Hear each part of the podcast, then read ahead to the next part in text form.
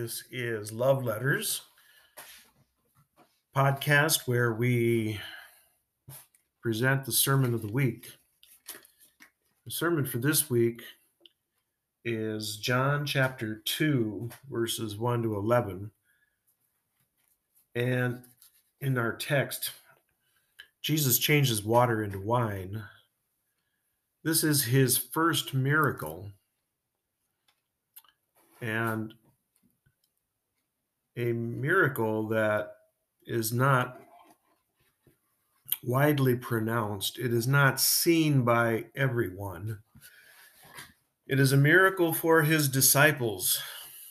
His mother is there. She sees this miracle as well. It is plain to those who go and get the water to fill the stone jars. But we need to remember that the uh, disciples that he has with him, they're pretty new. He had just found them and called them to come follow him. If we look at the end of chapter 1, which I want to share some of that with you. The next day, John was there again with two of his disciples. Speaking of John the Baptist, when he saw Jesus passing by, he said, Look, the Lamb of God. When the two disciples heard him say this, they followed Jesus. Turning around, Jesus saw them following and asked, what do you want? They said, Rabbi, where are you staying? Come, he replied, and you will see. So they went and saw where he was staying and spent that day with him. It was about the tenth hour. Andrew, Simon Peter's brother, was one of the two who had heard what John had said and who had followed Jesus. The first thing Andrew did was to find his brother Simon and tell him, We have found the Messiah, that is the Christ. And he brought him to Jesus. Jesus looked at him and said, You are Simon, son of John. You will be called Cephas, which, when translated, is Peter. The next day, Jesus decided to leave for Galilee. Finding Philip, he said to him, Follow me. Philip, like Andrew and Peter, was from the town of Bethsaida.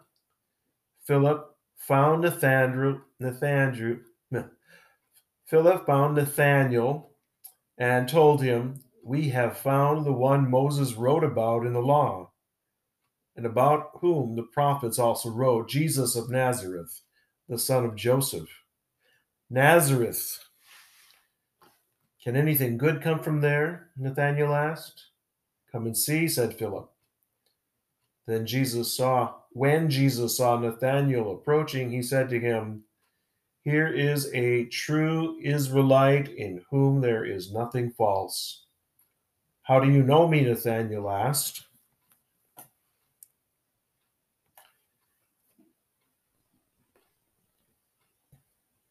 Jesus answered, I saw you while you were still under the fig tree before Philip called you. And this really excites Nathanael. Rabbi, you are the Son of God, the King of Israel. And Jesus replies, You believe because I told you I saw you under the fig tree. You shall see greater things than that. And he adds, I tell you the truth, you shall see heaven open and the angels of God ascending and descending on the Son of Man. And then the day after that, these brand new disciples who had heard Jesus teach for just a little while, they go with Jesus to a wedding. On the third day, a wedding took place in Cana in Galilee.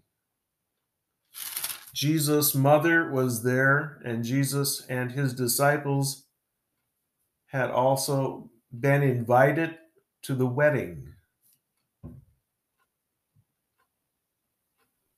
So, this is where it starts.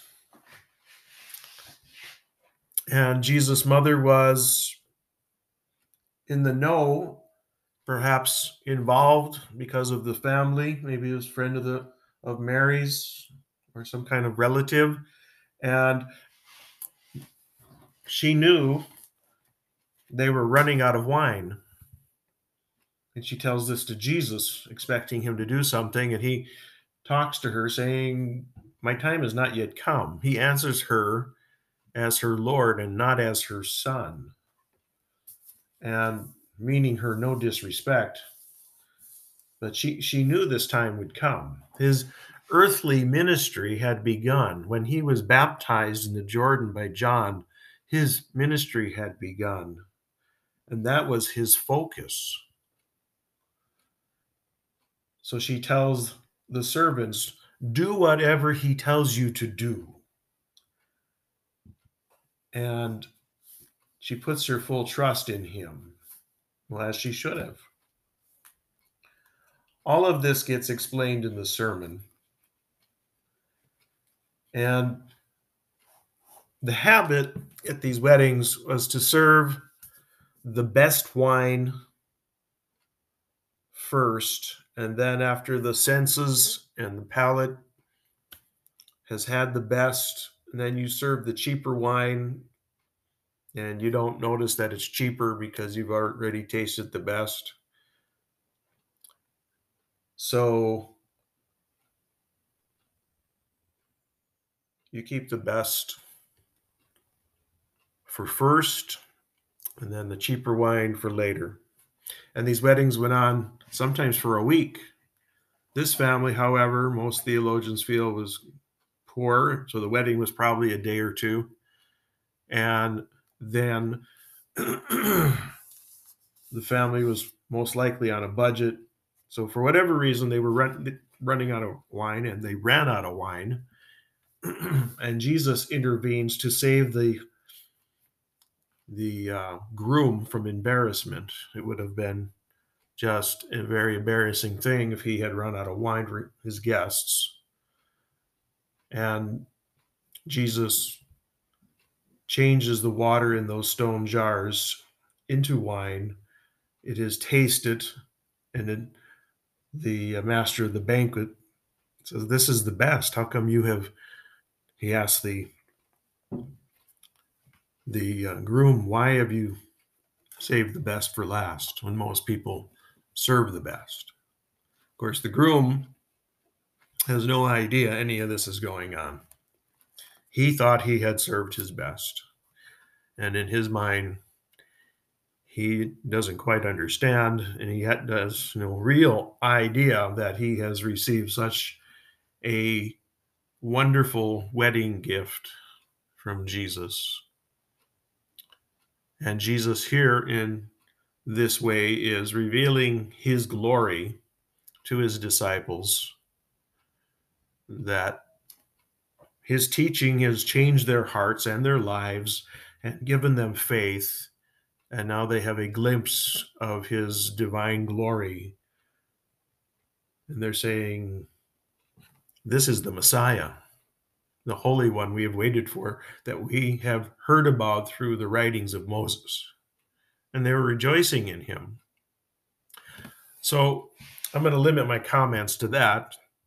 And I hope you enjoy the sermon.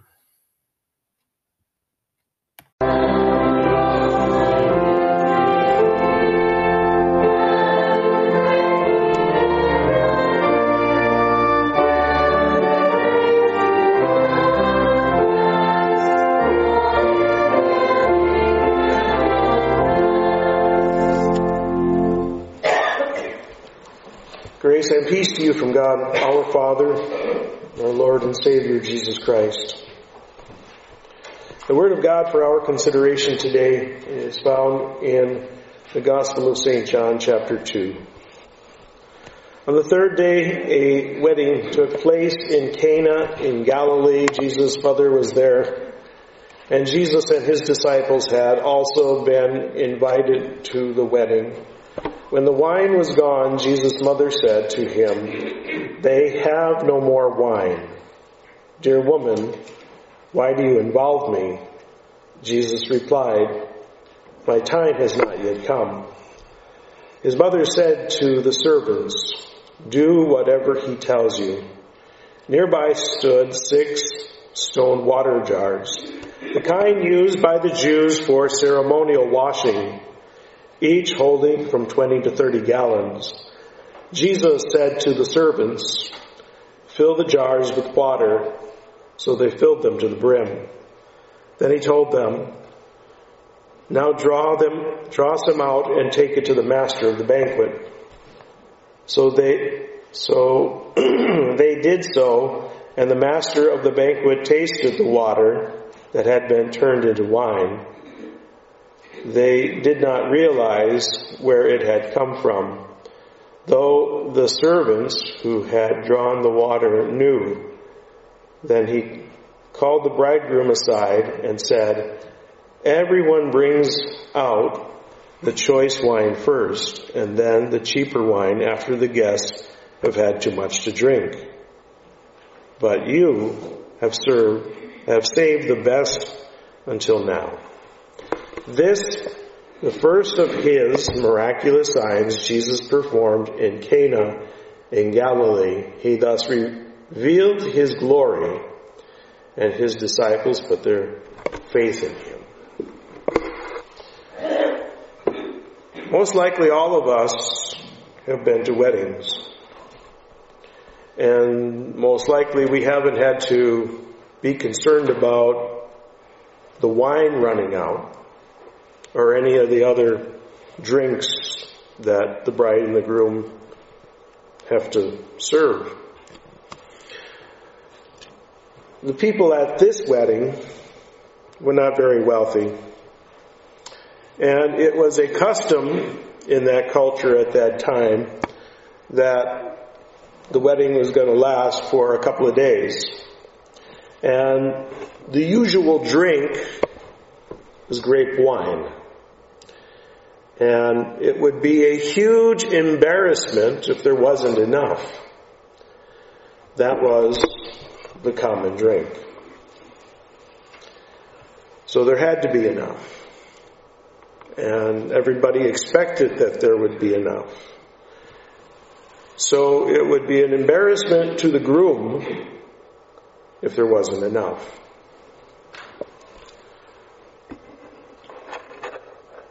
Jesus didn't want this young groom to be embarrassed. And he didn't want to have the entire group of people there know what he was about to do. So he was going to help him out. But there was a whole reason for this. In this, he was going to reveal his glory. And this was for the sake of his disciples mainly, so that in this way they could behold the glory of the Lord. That's because miracles reveal his glory, but his word gives salvation. This is what God wanted to have happen that day at that particular wedding. It was no accident that Jesus was there. And whether they came to that wedding last minute or they were intentionally invited, we're not sure. Most likely, the budget was tight. And they had planned on just enough of everything. So There was supposed to be just enough wine.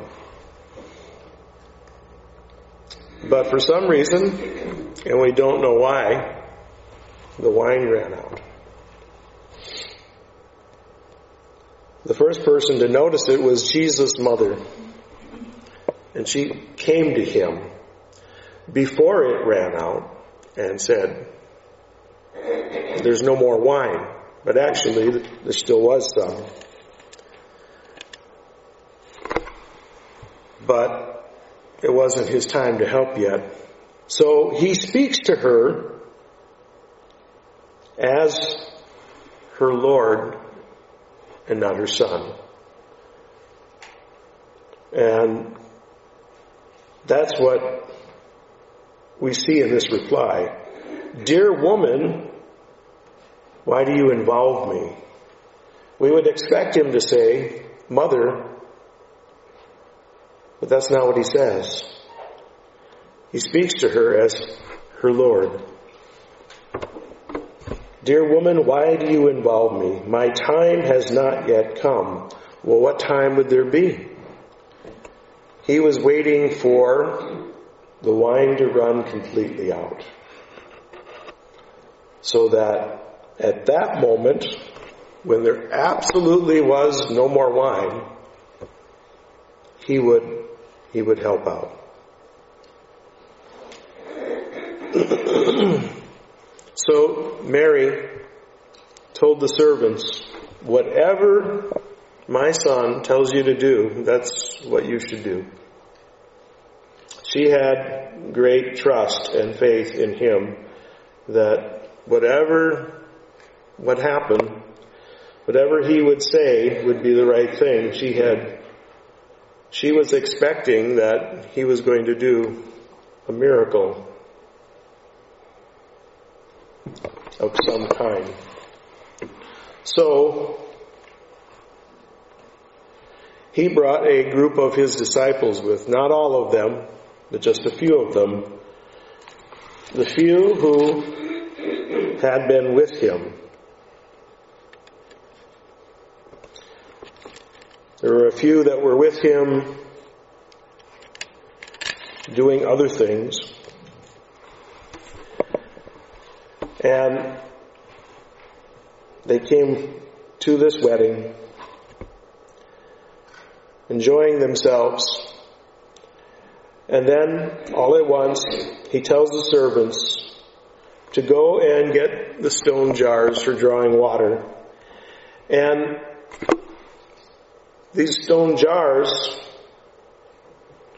can hold 20 to 30 gallons of water each, which can make quite a bit of wine. So they go and they, they bring the water.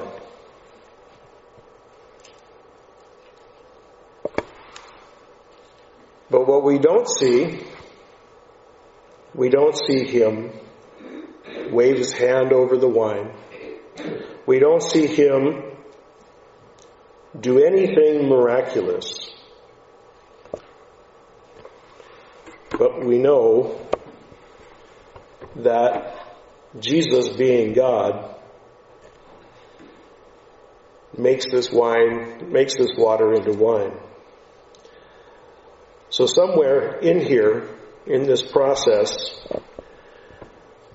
this water, a little bit is dipped out at his command and taken to the master of the banquet. And that water is tasted. And what do they find? That this is the best wine that they've tasted that, at that time. And the master of the banquet wants to know, why did you keep the best till now? Why did you keep the best till now? Most people, they serve the cheap wine first. But now, you're bringing out the very best.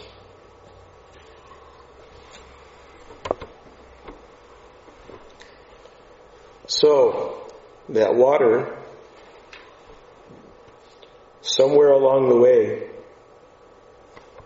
was turned into wine by Jesus. This was a miracle that he really kept private. He didn't tell very many people about it. It was really for his disciples so that they could see his glory. His mother knew about it. These the servants knew about it. But not too many other people. The wedding guests didn't know about it. And that embarrassment was saved for that groom. And he didn't even know about the miracle that had taken place. But look at what happens for these disciples who had heard Jesus preach over and over and over again. And they had put their faith in him, knowing that Jesus Christ is God, knowing everything that they heard him say is true.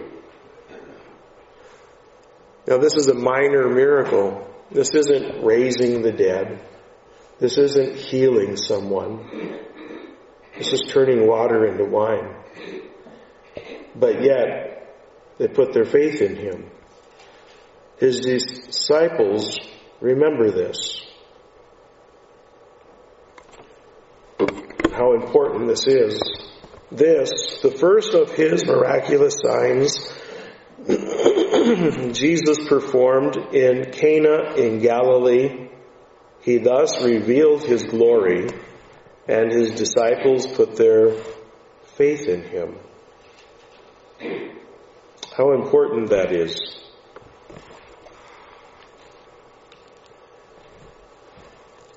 You think about everything that they had heard him teach.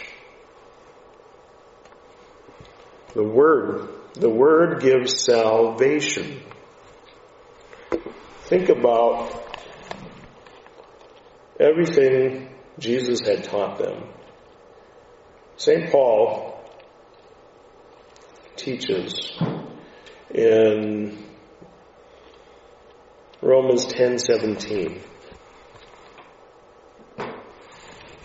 Consequently, faith comes from hearing the message, and the message is heard through the word of Christ. How important that is. Your faith comes through the message, not through miracles. Miracles prove that Jesus is who he says he is, but your faith comes from hearing the message. Jesus spent a lot of time teaching them. Spent a lot of time in the temple teaching them, a lot of time individually in the night teaching them. And that's what gave them their faith. He taught them. And